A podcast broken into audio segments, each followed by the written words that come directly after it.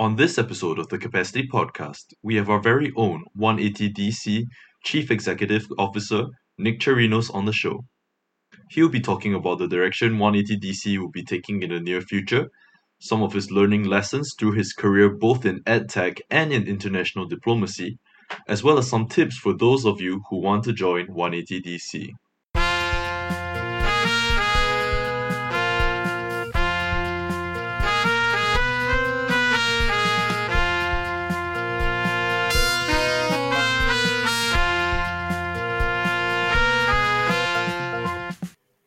Hi, hi, hi, everyone. Uh, good morning, good evening, and good night to whoever's listening in. I'm Nandini Nichavan, and I'm the host today for Capacity that you guys are all tuned into. Capacity is the podcast of the APAC Summit of 180 Degrees Consulting. And today we have Nick with us. Nick, can you hear us? Perfectly well, perfectly well. Good morning, good afternoon, good evening to everyone. Awesome, Nick. Nick Charinos is the CEO of 180 Degrees Consulting, the world's largest student consultancy. And uh, today we'll be talking about a lot of fun stuff, um, especially about what 180 DC is and uh, everything that the organization does, has been doing, and the future aspirations. So, Nick, would you um, would you care to tell everyone about everything that you've been doing till now in your life? That's a simple question, isn't it? Uh, no, I'll try to keep a very short intro because I know we're here to talk about about 180 uh, and what and the work that we do. So, uh, my name is Nick. Uh, I'm originally from the beautiful country of Greece in the south of Europe, uh, where I was born and raised. But after leaving uh, high school, I've pretty much lived a little bit all over the world, and this is one thing that also resonates quite a lot with 180. I've lived in nine different countries over the last uh, 10 years, which is uh, quite exciting. Um, my background is in uh, in economics. That's what I studied. But then I ventured off into the startup space. Uh, in particular, joining an edtech startup uh, when I graduated uh, from my master's in Singapore, doing business development and partnerships was really exciting. And ended up moving to Stockholm, where I'm currently based, um, doing much more strategic strategic work in our headquarters. Um, with 180, the story has been quite long. so I was first involved uh, at, uh, at a local branch in Stockholm when I was doing my master's back in 2015, when 180 was a, quite a different organization to what it is today. Um, I joined as a project manager for uh, for a semester. It was a fantastic experience, and I'm happy to expand upon it uh, further on. And then in 2017, uh, I joined the global leadership team uh, through a variety of roles. And six years down the line, uh, here here I am as CEO of 180. So it's been a long but very exciting uh, journey. Wow, that does sound like really exciting. And uh, Nick, I mean, it's just starting off with your with your education, and you said economics, right? What what uh, encouraged you to learn more about economics specifically? Yep, that's a great question. And to our young listeners about to head into university, back in the day when I was 17, economics seemed like the most interesting subject, if I may say, for someone that doesn't know what they want to do with their lives. So I remember I was doing the IB diploma program, which was an international curriculum that I did in my school. And I was like, economics sounds good. That looks fun. That's quite general. So why don't I study it? So it was as simple of a decision as that. And maybe some of you in the audience might be wondering, oh, how do how do many people choose their degrees? Sometimes it is as simple as this looks interesting. Let's see where it takes us. Um, but uh, it was a really interesting experience. I liked what I like about economics is how it gets you to think about problems, which is something that's also valuable in consulting, and of course uh, in 180 we use that quite a lot. Um, so you have developed a lot of analytical skills. Um, what I didn't like as much is that it was quite theoretical. So for me, being quite a hands-on, practical individual, uh, economics was a bit more theoretical than than I, that I wanted. Oh, that's that's an interesting insight. Um, but yeah, I, I do see how economics is quite heavy on the the analysis side and theoretical side. So, well, I think the young listeners who are thinking of doing economics would keep this one in mind. And I think that's a good place to think about 180 DC, right? Uh, what exactly encouraged you to get involved uh, with your branch specifically, or um, at whatever level, right? Like, why did you think of 180 DC during your university time? Yeah, so uh, on on mine personally, I always loved doing many many different things all the time. So even from a young age, I was always doing a thousand different hobbies and getting myself in so many different things. So when I ended up in Stockholm to do my master's degree, I was very excited to try out a lot of things and and basically learn new skills that I had not learned before. And I remember because the Stockholm School of Economics as a university is quite small, so it's a basically one building, and they had the the fair where students present the different organizations, and 180 degrees really stood out. I remember how the students that were running the branch at the time they were so driven and so excited. And I was like, that looks really fun. And for me, I always choose in my life things that I found really exciting and interesting and fun. And at that time, I was like, this looks like a really cool opportunity. I can get practical hands-on consulting skills, which are really important but also just to be honest, be around fun and cool people. Because when you're studying, you want to have a group of people that you can hang out with and enjoy. So it was great opportunity to learn something new for a good cause, but also, if we're honest with ourselves, it was also a great time to meet a lot of new people, which uh, was uh, was definitely satisfying when I was there. Wow, that's that makes sense. I think I think that's uh, a good place where most students start off with during their university time, um, trying to get hands-on experience and uh, consulting being such an such a dynamic industry. Um, I think a lot of students are encouraged to get some experience beforehand. Um, just curious, uh, do you see any differences between 180 DC then and 180 DC now? And if yes, then do you know? Do you, can you, you draw any comparisons or similarities? Oh, definitely, definitely. I mean, we can start with the simple impact metrics, which you know sometimes numbers tell part of the truth, but they tell some truth. So, when I first joined 180 uh, DC back in 2015, I think we were just about 70 branches across the world. Fast forward to 2023, we're just about to cross the 180 branch mark very soon, which is really exciting. So, almost, almost. Uh, uh, tripling in our in our branch uh, in our branches, which is fantastic. And that also has meant that we now have more than six thousand volunteers across the world compared to three to three and a half thousand that we had back then. And of course, we serve a lot more charities that we ever served before. So our impact is amplified, which is really exciting. But leaving just the numbers aside, because of course numbers tell a story, but ultimately one thing that I've realized in 180 DC is how much it has matured as an organization, which is pretty much like a startup, right? When you think about a startup kicking off and growing, that's how the journey of 180 DC has been. I think in 2015, we were still, especially in the global leadership team, we were still trying to figure out what do we do? What is our purpose? How do we organize ourselves to add the most value to our branches? Which teams do we set up? What tools do we use? It was basically like a up and coming startup, and now six years down the mm. line, if you look at the global leadership team as an example, even our branches, the way that they organize themselves, the tools that they use, the quality of the, the consulting services that we provide, the uh, events and experiences that we offer to students, the APAC Summit being one perfect example of them, are a lot more professional, a lot more structured, a lot more organized because of experience, and we've all matured. So the Stockholm branch is a perfect example. They've now going to their 12th year of operation. So all of that knowledge and the experience and the clients and everything has translated to well a lot more quality work much more professional services a better student experience and i think that has shown overall in 180 which is why we've grown quite a lot. And i think personally i think 180 has a tremendous opportunity to grow even in the future because i think we're just at the start. How is 180 dc like a startup and have your experiences in startups helped you running 180 DC?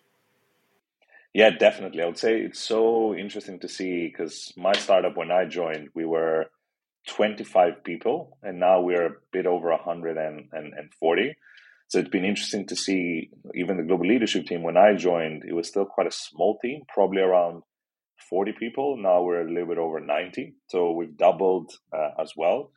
I think what's been interesting to see is in both cases, at the start, you're pretty much just trying to figure things out. You know, that's how startups work. You're like, what are we doing? You're always asking questions. What are we supposed to do? What are we what is this team's function supposed to be? What is our mission supposed to be? What tools should we use to, to work better together? And all of these questions you just don't know. And as a result, you just try to figure things out by doing. And then what is exciting is that you iterate a lot of times. So you fail very frequently. You try it, it's like, that didn't work. Let's start again. That didn't work. Let's start again. And over time, what is exciting is that you see the pieces of the puzzle coming together because you've tried so many things. At some point, you're like, okay, this organizational structure seems to make sense. Let's now keep this and grow this structure even more. These tools that we use make sense for our organization. Let's keep these and grow even more. And when that happens, you start to see stronger teams forming, a leadership team coming into existence that can now support the organization, tools that actually really add value and help, uh, for example, the, the work that we do. And now that's why I'm saying that I do believe there's quite a lot of growth, for example, in 180, because once that happens, then you can easily step and start to like try to do many more ambitious things that are more longer uh, uh, focus in the future because you've established okay this is what we do these are the structures that we have in place the tools that we have now let's let's try to do a bigger bet because we're more confident so i think that's uh, that's the exciting place that we find ourselves in right now I'm starting to see that 180DC has a lot of structures similar to really mature, well established organizations. How do we ensure we have a mature, organized 180DC without bureaucracy that typically plagues matured, organized companies? Yeah, that's a great question. And one really positive thing about the structure of 180 is that we're extremely decentralized. That means that at a branch level, they can make fast and effective decisions that work in their context. So that's a fantastic model of 180 that works really well because what is best in New Delhi, what is best in uh, in Washington, what is best in Sydney is very different from what, for example, the global leadership team would, would recommend. And that means that we can make a lot of good and fast decisions in the local context. Now, when it comes to the global leadership team, I'd say we've reached a stage right now where we've grown quite big. So we're a bit uh, over 90 people. We have some solid systems and processes in place, which means that now when it comes to not getting ourselves into the bureaucracy is more about the culture and the people that we bring. Because now it's more a matter, okay, we want people to join that I want to try out new things and see if they succeed. Perfect example being the summits that we are organizing. That was a fantastic idea that one of our members had two years ago. And look at how they've grown today and the uh, the impact that they're creating. Um, so for us right now, and my focus as well as CEO is how can we create a very effective culture where our 90 plus volunteers of the global leadership team feel empowered to take ownership of some exciting initiatives and, and grow with them and develop them. So it's it shifts away from let's figure things out, which is what you start off with, to okay, we now know what we're expected to do. We know what our mission is. We know the tools that we use now let's try to explore some big initiatives. So it's more now about the culture and further, of course, now leveraging on the tools that we have, meaning the tools and the process that we set, we now want to make them work for us. So it's an interesting experience. And I would say adding one extra spice to it is 180DC is a fully volunteer run organization. That's a really interesting twist to it, meaning that the whole global leadership team is comprised of extremely talented, passionate volunteers, working most of them uh, full time. So it's also very interesting to balance getting some of our members that are you know progressing in their careers and doing fantastic work there to also push 180DC forward uh, as well through these initiatives, through the the projects that we're doing, etc. So it's a it's an interesting uh, balance for for for for us as an executive team to consider. Yep, absolutely. I think um, I recently joined the GLT myself, and uh, i think that's that's absolutely true that the culture that we have in the glt is absolutely unmatched to any other volunteer organization have been associated with so i think building that over time and building that as a conscious effort has always been a uh, an objective that the people in the glt have always cared about and i think that that leads me to you know I, i'm interested to know nick what encouraged you to join the GLT in the first place? Because after your university circuits and you know after we all graduate essentially, uh, taking out time over the weekends oftentimes is um, tough, you know, with your normal mundane mon- uh, Monday to Friday. So, what encouraged you to join in the first place?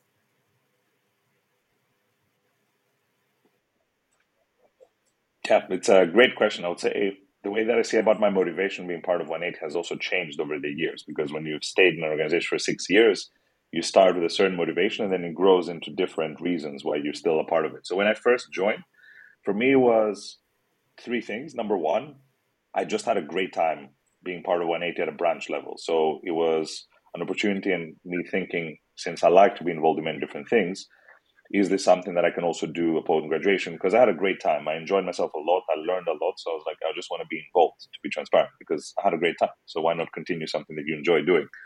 So that was the first reason. The second is it was a great opportunity to try uh, a completely new field for me at the time, which was business development. So I wanted to get experience in something that I've not done before. Uh, when business development in the global leadership team was great opportunity, working and speaking with different charities across the world, trying to negotiate projects uh, with them uh, was really intriguing. So why not try something? And then I'll always bring this point up as well. It is the people. For me, even back in the day, and of course, stands to this day, I was always attracted by the global nature of 180. The fact that in the global leadership team, uh, well, now we are 90 people across, I think, a little bit over 30 nationalities.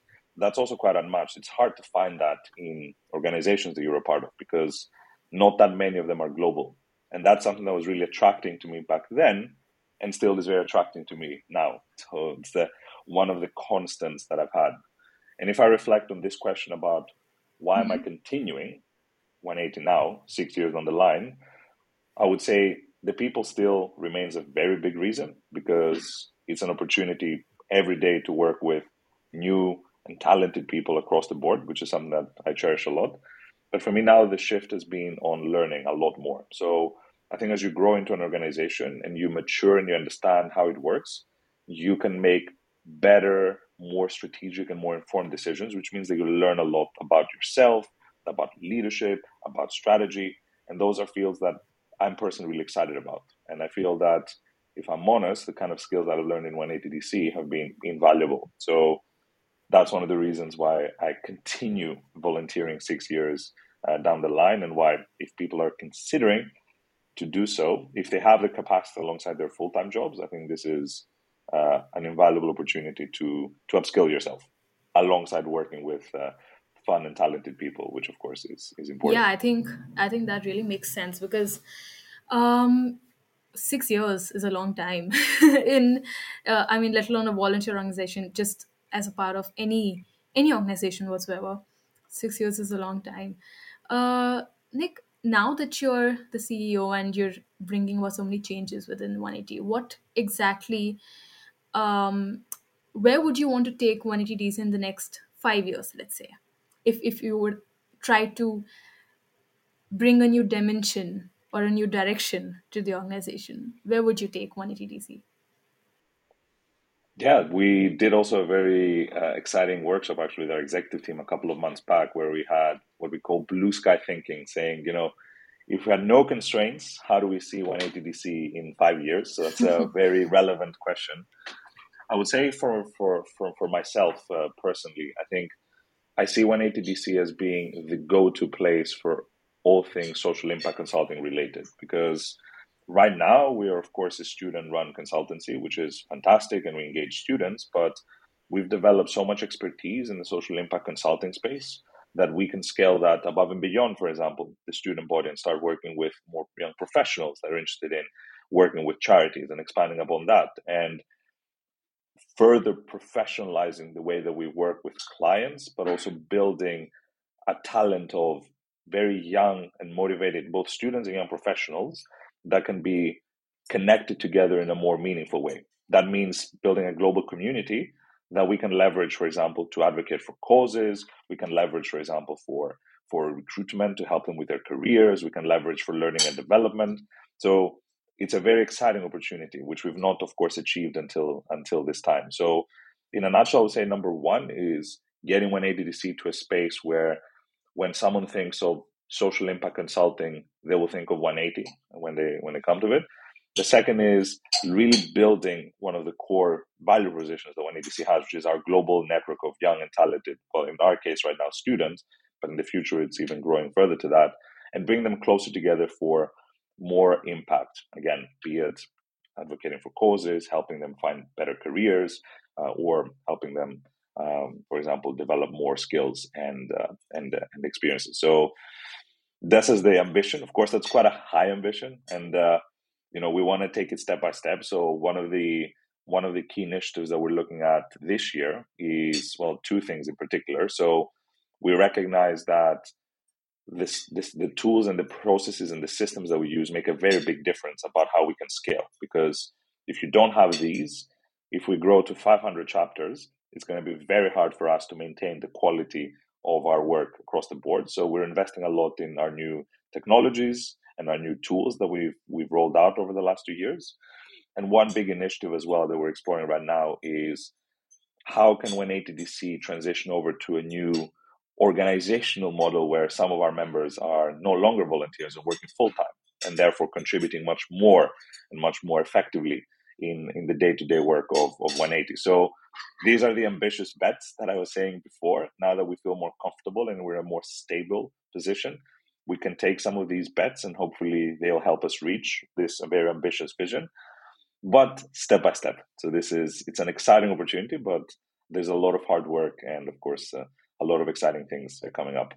Yeah awesome. I think uh, with your focus of bringing um, international i would say not boundaries together uh, international talents together uh, are there any specific regions around the world that you would want to involve more um, maybe in the brand circuits, maybe in the GLT, anything? Great, uh, great question. And definitely there are two in particular regions where 180DC uh, has been trying to expand and where I would be extremely excited to see us grow. The first one is in sub Saharan Africa. We have been working with charities in, in the region for so many years now, and we've been doing remote projects. And what we recognize is there's mm-hmm. so much talent in especially sub-Saharan Africa. I mean, it's the young, the, the largest percentage of young population in the world lives in these countries, and they're eager to to upskill themselves and to do something good in the world. So we've been putting a lot of effort to expanding to countries like Nigeria, Rwanda, Kenya, Tanzania, Zimbabwe. So that's an area where we believe the future of 180 also lies because they're also mm-hmm. fast growing regions in the world that have a lot of potential. And then a second uh, area where we also see a lot of values in, in the Middle East, which uh, we also feel that when 180DC uh, can add a lot of value. So looking at countries like the United Arab Emirates, uh, like Qatar and others, there's also growing number of young people uh, there as well that are eager to contribute and, and be involved in, in the social impact space. So those are the two major areas. We have, of course, ambitions in other parts of the world, but I would say, given that in those two regions we have pretty much very limited presence at the moment to zero, I would be very excited if in a year's time we can celebrate our first couple of branches in, in sub Saharan Africa, our first couple of branches in the Middle East, and then use that as the impetus to grow the region uh, further. So, one example that I always like to give about the really exciting word of mouth impact of 180 is our Indonesia story, where there was a group of very young and motivated students at uh, our university in mm-hmm. Indonesia called UGM that approximately two and a half years ago they set up their first ever branch in Indonesia. And then purely through word of mouth, purely through word of mouth, we're now at a bit over eight branches in Indonesia in two years, just because students are telling each other, hey, I was part of 180DC UGM, you should join. And just just like that, we're now eight branches with many more in uh, in, in in in our in our pipeline, which is really exciting. And it goes to show that if, for example, we establish our first branch mm-hmm. in Lagos in Nigeria, then who knows what the ceiling might be? Maybe ten years down the line, we are yeah, at hundred branches in sub-Saharan Africa or more. So uh, that's that's that's really exciting, and again goes to show how powerful the word of mouth can be for an organization like oh, but that's that's fantastic eight branches in Indonesia just by word of mouth. That's quite interesting. Um, in fact, do you have any tips for students who are tuning in from these regions, from Middle East or from Sub-Saharan Africa, who are considering starting a branch, but um, I mean, is there any any push that the CEO can give us for for the new branch? Thank you. I mean, this is also like the advice that I would generally give to young people just do it. I know this sounds very basic, but you're 18, 19 years old or 20 years old. You have pretty much nothing to lose. You have the whole life ahead of you. You have hopefully a lot of free time as you're studying or you're about to study. So why not try to start a branch at your university? You know, I can only see positives from the experience. Even if it doesn't work out, you will have learned how to create team. You will have learned how to create a proposal. You have learned how to create a business plan and how an organization should be founded and run. You will learn about marketing, about recruitment, about you know client acquisition, so many skills. So my always thinking when I when I work now with more younger people like myself is just try it. It doesn't matter if it doesn't work, you know. Doesn't it's okay. You know, if you don't get approved, what's the thing that can happen? You learn from the mistakes that you made. A year later you reapply or you think about something else to start off, you know. I see it's only benefits that you can do, especially at a young age. And generally speaking, when you're young, just try things. There is, you know, you have the whole time ahead of you. It literally just doesn't hurt. So take some risks, found a new society, maybe like 180 degrees consulting or anything else that you're passionate about. If it doesn't work, learn from it and move on. I think that's the simplest advice. So hopefully some of the members listening to us will get a bit inspired and try to explore what does that look like. But in any case, this is hopefully some more of a life advice that it's related to everything that you do when you're younger. You know, just just try things out and see what you like and, Mm-hmm. and don't like. Yeah, that's actually pretty good advice. Um, also, the brand motto of many many companies. So I think that's that's quite uh, that re- resonates with a lot of people. but uh, yeah, that that's amazing. Um, on a tangent, outside of all the work that goes on in 180, what's your favorite memory uh, of 180? Which is outside of, of course, the, the the work and the effort that goes in, but anything fun, anything exciting, maybe from the summit that happened this year. Yeah, definitely. I mean, I can say one from a student experience and one from a charity experience to give both sides of, of, of the, the people we work with. So from a from a from a charity experience, actually one moment that has struck with me until this day. It might seem like a very simple moment, but a lot of the times there are very simple experiences that humble you or make you understand why you're doing things and why you volunteer, for example. So I remember this charity, I think it must have been four years ago when I was still working within business development. It was this very small charity in Australia. It was in maybe Brisbane or Sydney. It was this uh, mother that had an ADHD, a kid with ADHD. And what she had done, she was she had basically set up a website with a very noble and simple intention was to to help other parents in her local community with resources and support uh, uh, that have also ADHD uh, kids. And it was such a noble cause, and it was she was so passionate. When we had a conversation, I remember she was so driven about that mission. She was like, "I really want to help. I really want to provide a platform where everyone else that faces the same problem as me can get the support that they need because I know how challenging it might be, especially at a young age." And I remember that when we scoped out the project and they ended up doing the project, how happy that made her. You know, it's uh, literally one person show, right? She was on her own in that city, and I remember how excited she was when the project, if I remember correctly, was how do I raise more awareness? So she wanted to raise more awareness about this, so create a more of a, an awareness Mhm. strategy for for her and her and her platform, and that made her so happy. And I think that indicated to me that a lot of the times the impact doesn't have to be big, Mm. right? It doesn't have to be something that's huge. You know, we're doing a huge project with a government agency or something. Sometimes these small impacts can have, through the concept, for example, of the butterfly effect, a huge a huger impact that we might not be acknowledging. I think that's something that 180 DC is very unique about. So that's one memory that has stuck with me until this day from a charity. From a from a student perspective, so it's actually very interesting. Uh, every time, because I travel a lot for my work, I would go to a city and there would always be a 180 DC member, which is so really funny. So I would go to, for example, to where was I? In Goa, in India. Ah. And then we have Praneet, one member of our global leadership team that was there, where we ended up having lunch and dinner. we would go to Madrid, and then I would meet uh, Marta, another member, and so exciting. And it's just like literally in every city that you go, there's always wow. an 180DC member present where they show you around. You know, we do some shopping together, we eat the local food, etc. And that's always really fun. And then, of course, when you bring everyone together, so as, as, as also you referenced, we had the Global Leadership Team Summit mm-hmm. last year in, in Turkey, in Istanbul. That was a fantastic experience. And I think we're 17 people.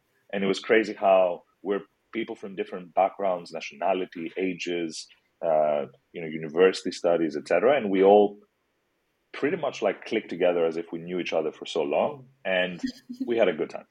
we had great workshops, but we also had a good night out, a lot of food, and that uh, I think that excited a lot of people and uh, made them to look forward to the next uh, the next year summit. Uh, uh, so yeah, that's uh, that's an experience I can vividly remember. Wow, that was such a good answer because I think I think um, when you when you spoke about the the project about how about the awareness project specifically, I think I was moved, and then you talked about the fun, so, and I got excited by the by the food and the laughter.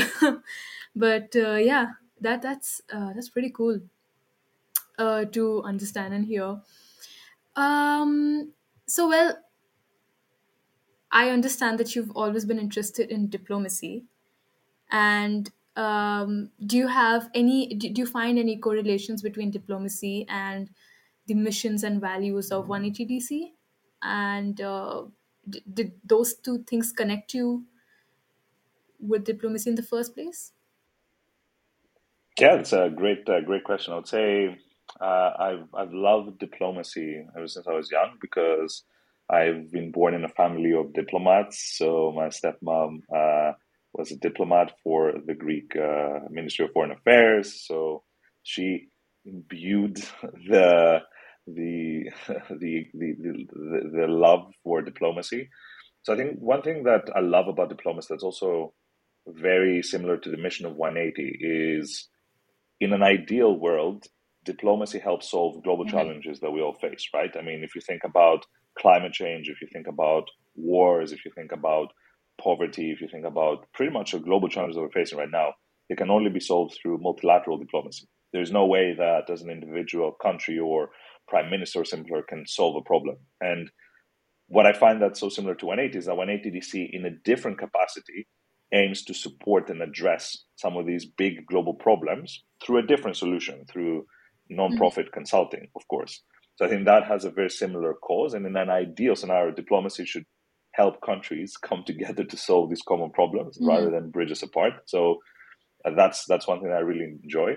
But for me, what is really exciting about diplomacy is taking back to the fact that I, I, I do see the only way out for us as a civilization is to come together with these challenges. I can't, whenever I hear, for example, countries blaming each other all the time, whenever you hear the divisions coming up, you're like, oh, you know, if only we could recognize how we can work together to solve some of our problems rather than constantly, you know, be aggressive against each other, let alone start wars uh, how much better the world would be. And I'd see that's a really noble cause to to be part of, uh, but also to just be interested in because it's very challenging and it's also global in nature, mm. which is also similar to 180. Like modern diplomacy is no longer, you know, France and Germany coming together. It's France within the European Union, France within Europe, France within NATO, France with the rest of the world, and that's really exciting as well because you have to think global as 180DC as well. We are a global organization, and diplomacy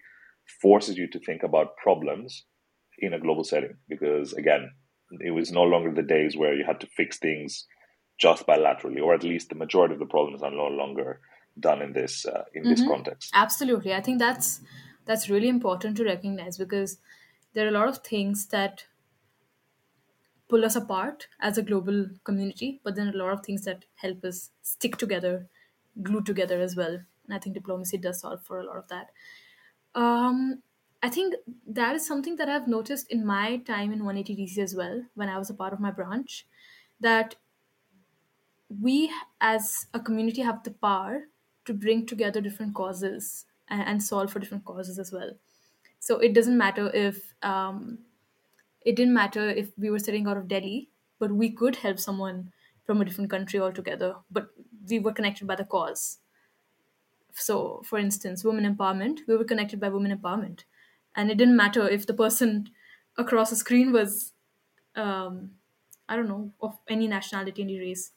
We were there to help. So I think 180DC has helped a lot of branches with that, um, especially looking at the at the level of projects that uh, we do as a community.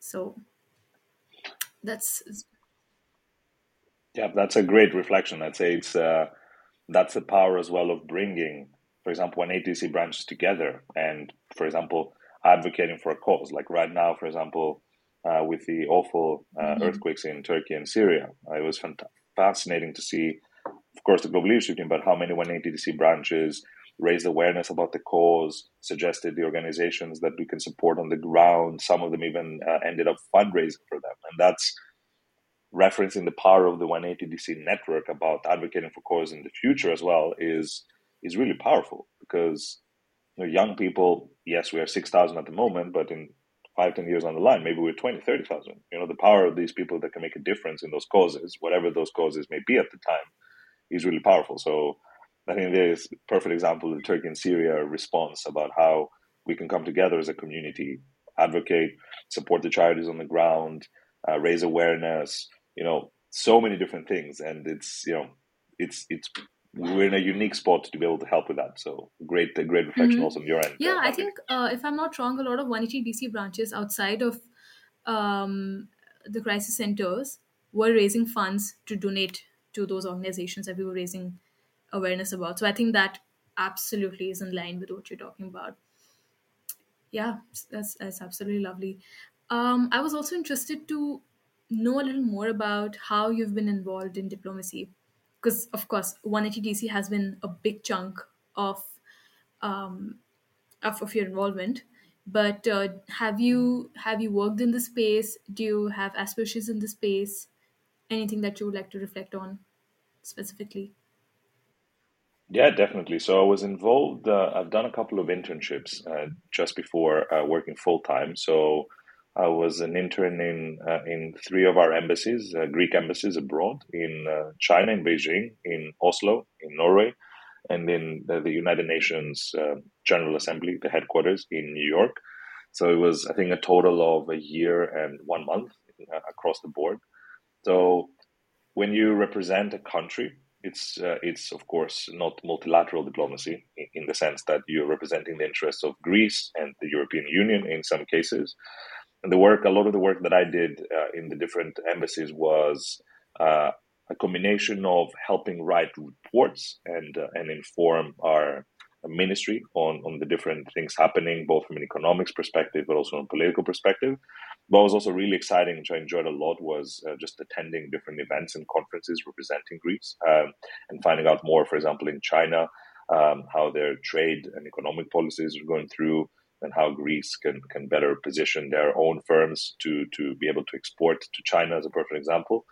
But my most exciting experience with diplomacy was at the United Nations because, as I shared with you before, I think multilateralism is the way to go. Like, if we are to solve some of the big challenges together, we can only do it through Mhm. multilateralism. So, at the United Nations, the the interns really get a lot of power, and that's uh, an advice that I have for members of our audience. I do see, I do highly advise you to explore some internships in the United Nations in New York, representing a country, because what's really exciting there is that you can be a diplomat. You have the same status when you enter the building of the United Nations uh, of a diplomat as any other member of your mission, which is really exciting. And you actually can represent your country in the different committees of the United Nations. For example, listen in and attend Security Council meetings where they discuss topics about Syria and Afghanistan and the different crises across the world and, and inform yourself about them.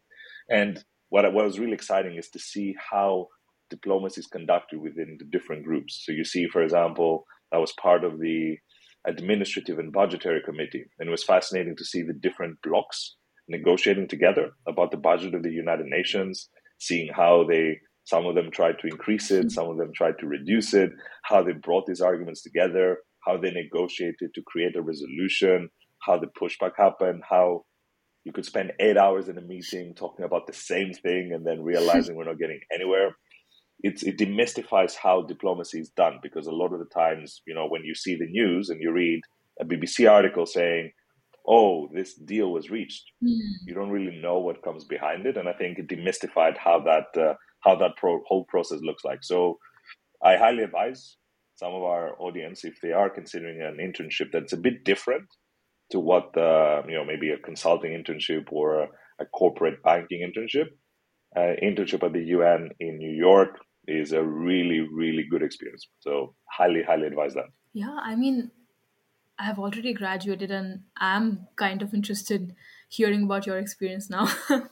that's that's quite interesting. Just out of curiosity, um, are model United Nations anywhere close to what happens in the actual UN? Or are they absolutely different?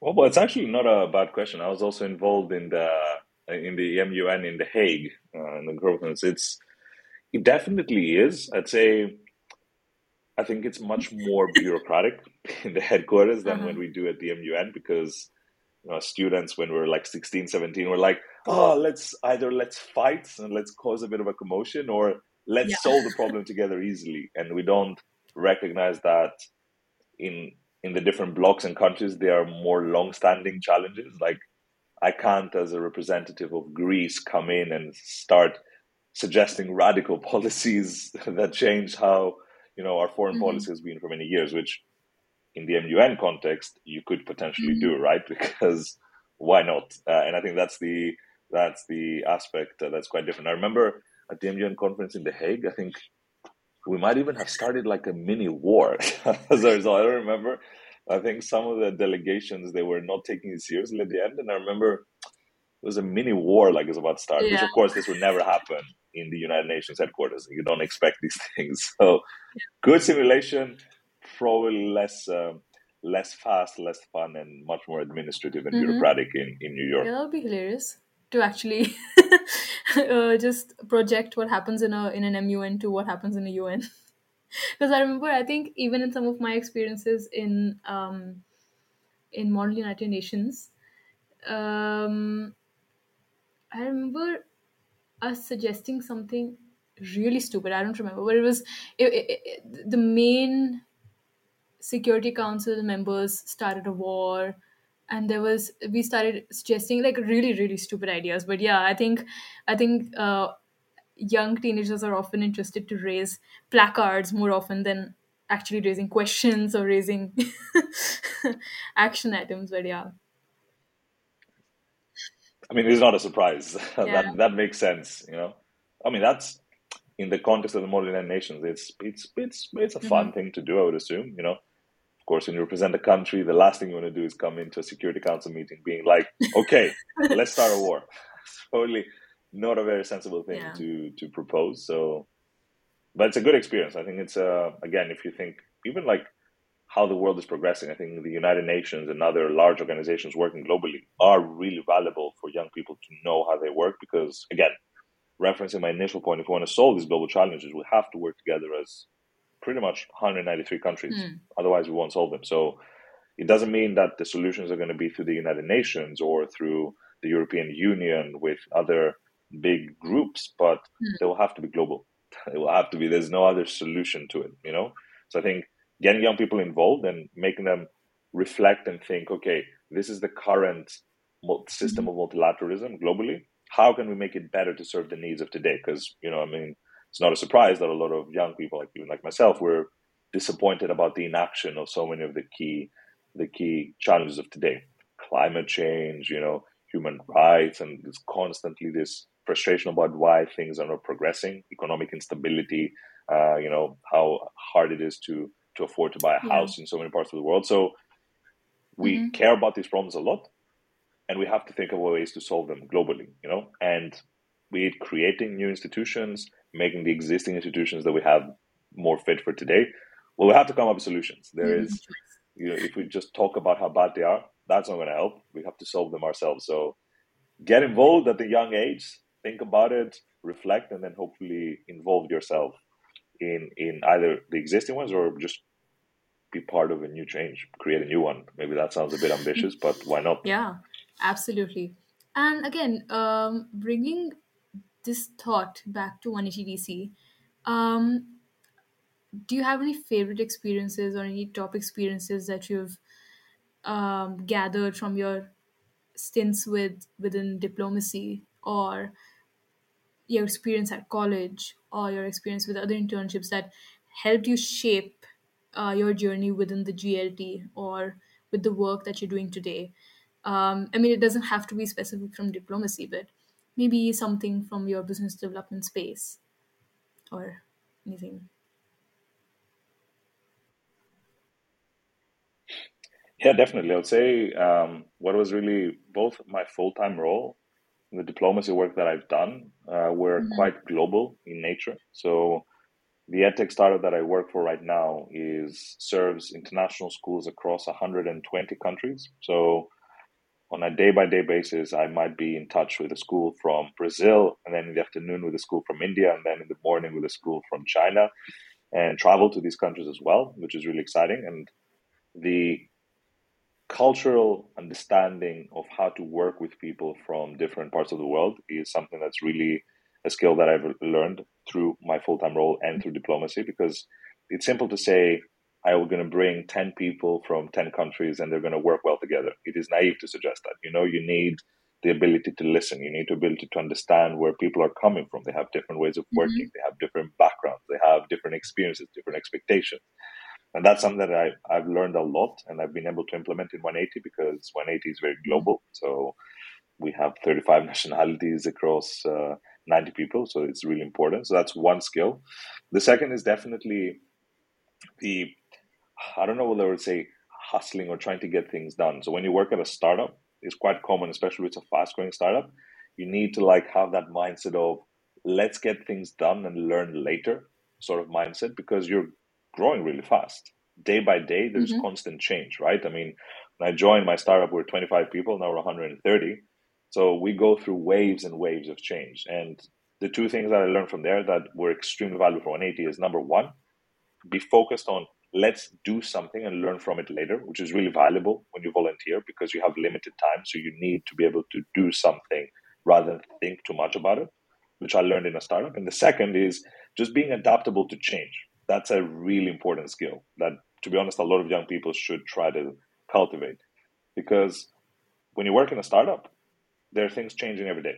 I can tell you, you get funding, you don't get funding. You expand to a mm. new product, you don't expand to a new product. You fail at a new market entry, you succeed at a new market entry. You hire people and then you fire people. It's very dynamic. And as a result, you need to be very accustomed to change and adapt to it rather than fail within it. And that's the same thing about 180. You have to adapt to change. Like every year, the global leadership team has 30, 40 new members. Mm-hmm. So you work with new people every year. You have to adapt to it. There are new initiatives, new challenges, new opportunities. And it's every year, if not every month or every every week in that sense. So that's another skill that I've taken from my full-time role and implemented it really well in 180. And I would say a very good advice for young people, like just about starting university or maybe just about to start a career, think about these skills because they're very hard to get.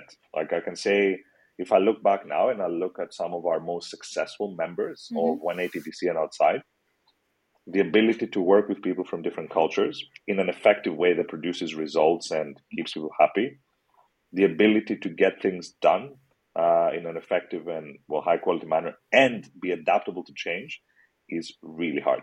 Like these are very hard skills. They sound simple. Oh yeah, I can adapt to change. well, can you? Uh, Think about it yourself. If your three colleagues that you work with for a year change, how do you feel? Are you still able to work? Maybe not. Maybe yes. You can think about it yourself. If the whole world crumbles around you, are you still able to work? Maybe, maybe not. And I think this is the kind of questions that you know when you ask yourself, you're like, it's actually a hard skill to earn. Or if I bring ten people and I tell you, Nandini, you are the project manager of 10 people that are from 10 different nationalities, different age groups, different college experiences, how easily will you work with them? I think these are the kind of questions, the practical questions. Will you do it? Um, but very important skills. And hopefully, you have also learned part of them being part of the global leadership team or outside in your branch uh, as well. Or hopefully, you're on the journey towards learning them. A hundred percent. I think I think this is just one of those skills that you never learn entirely. You kind of just keep improving and improving and improving till you're like, okay, at least I'm at a sustainable level of okay, adaptive adaptability to change. But yeah, I think um, I was able to adapt um, really well within my branch because we faced a lot of challenges um, as we were a new branch, and uh, the GLT has been has been really awesome in terms of the, the culture aspect because this was the space where I was able to interact with a lot of people from different backgrounds. In fact, my team specifically had people from different backgrounds, and just to um, something as simple as working with a common time zone, you know, that's something you don't really learn uh, till you actually learn. Yeah, so that's that's um, been quite interesting, and even within the APAC summit, yeah, the core team, uh, the members, the specialists, uh, the GLT, the branch. I mean, 180 DC has been quite a quite a cultural and holistic organization around. So yeah, I think I think even the even the It's a good reflection about the time zones. Yeah, they're actually quite challenging. Say sorry for interrupting. I say the good reflection about the time zones. Ooh, like I remember so many of our members have done calls at 2 a.m., at 4 a.m., at 5 a.m., at midnight. and it's such a simple thing, but then you don't think about it. But then you realize that, hey, I mean, if you have a team that is pretty much situated all over the world, well, how else are you going to meet together all at once? There's no other possibility, you know? You based in India, you might have to have a call in midnight at midnight, and that's uh, that's life. and Mhm. I remember there was one funny story where I think we had a team meeting, and we do rotating meetings from time to time. And I remember I was I was quite confident. I had set up the meeting time and everything, and it was all good. And then I remember just coming to the meeting next day, being like, "Oh my god, it's actually 4 a.m. I messed up the time zones because you don't time zones also change twice a year in many parts of the world." And I was like, Mhm. "Oh no, I just messed up the time zones." And it was at 4 a.m. I will never forget that meeting because I was leading it, and it was 4 a.m. So I basically I don't remember if I slept and woke up and I was destroyed or I stayed up and I was still destroyed. But nonetheless, in both cases, I was completely destroyed. And I was like, oh, yeah, that I don't want to do that again. But it's a good example of, you know, you have to do these things. And it's simple, but it's mm. actually not. How do you coordinate working with people, responding on on on communication platforms like Slack? Like, you know, you finish your day, Ryan, day starts. You know, like how does Yeah. that work? You know, how do how do you work better together? Yeah. It's uh, tough questions. Not just that, I mean, just to add to your point, um, people work on different days of the week. There are a lot of people that don't even, I mean, they have different work schedules, they have uh, different university um, admission schedules, they have exams and during different times of the year. A lot of companies work. I mean, so it's it's quite. I mean, when you bring make things international, I think uh, a lot of things do a lot of switcheroo. So yeah, that that's quite that's quite a thing. So, for all our listeners, if you're working with international clients, partners, members, anything, uh, Google Calendar and When to Meet will become your best friend if you explore them. So, just I think a tip from from us, if at all.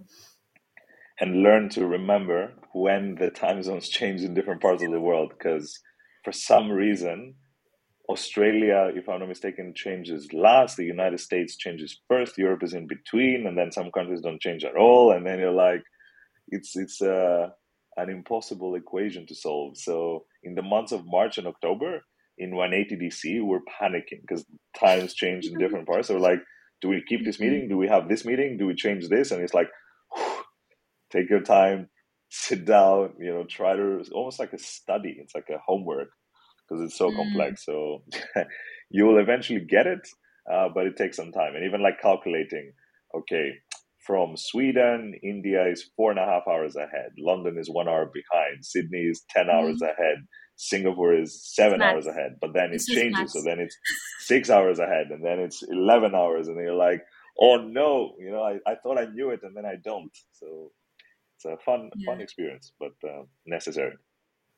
Yeah. To all our listeners, I'm telling you, whentomeet.com will become your best friend. You will not have to calculate the hours and hours and hours of differences. But yeah, absolutely bang on. And um, I think I think just to wrap up our conversation because we've had a lot of different aspects covered, and I'm sure our listeners have been really enjoying this. I hope you've been enjoying this discussion. But uh, Nick, if you had 10 seconds that you, and, and within these 10 seconds, you could broadcast any message whatsoever to our listeners, what would this message be? Maybe that I'll pass that question over to you first, Nandini. Having heard me speak for 30 minutes, what would you say I would have said, conscious of the advice that I've given? Let's see. What would Oh you have uh, said? And then I'll, I'll say it. I will, I know you know, but like, what would you think I would have said? Oh my God. What I think you would have said is a tough question. If what would I have said is an easier one. But I think, I think, Nick, you really are very passionate about everything that 180DC can offer to the world because the amount of milestones that 180DC has achieved in the last couple of years and seeing the ambition of the GLT, seeing the ambition of the branches, I think the main focus of the summit, the main focus of everything, all the all the efforts that we do at a global level, is to make sure that we can have a greater impact at a greater level. So I think the main 10 seconds, I mean, I would utilize my 10 seconds to encourage everyone, uh, all the listeners, to look around and see how they can help. And that's how you start. So if, if you can if you can join a branch and help, then sure do that. If you want to start a branch and help, sure do that. But even if you as an individual you're able to do anything um, at a small scale or a large scale, I think that counts. Just make sure that you do your effort. And I think that would if if I would have read our conversation right, I think this would have been your message. Very good. I think like your message was very spot on as well. So I'd say my 10 seconds, I would say be curious. There's the whole world is amazing. There's so many things that you can do and mm-hmm. just try things out as the get things done aspect. Just try things out. And if it doesn't work, you will learn something from it. If it fails, it fails. Again, you will go back and say, probably laugh at it and say, oh my God, what did I do? But at least you will have tried it. And I think that's the best. Be curious, explore things around you, and don't hesitate to try new things. I know this sounds very simple, but a lot of the times we tend to say, oh, but I might not be good at this, or oh, but I don't think I will like it. How do you know? And how do you know if you're not going to be good at it? You know, I mean, if you don't try it, how would you know? I think that's only the question I'd say. And the more you grow older, the more you realize that uh, actually, if only I had tried. Think that's another question. If only I had tried. If only I said, listen, let's just give it a try. One hour, two hours, three hours, whatever it is, and then see what happens. A lot of the times you're going to be like, wow, what a cool experience. I think that's the simplest one. I know it seems simple, but a lot of the times we just tend to, to forget and just stick to what we do, you know? Oh, I'm just going to study. Great. Don't get wrong, but why not start a student club? Why not participate in student clubs? Why don't do different hobbies at the same time?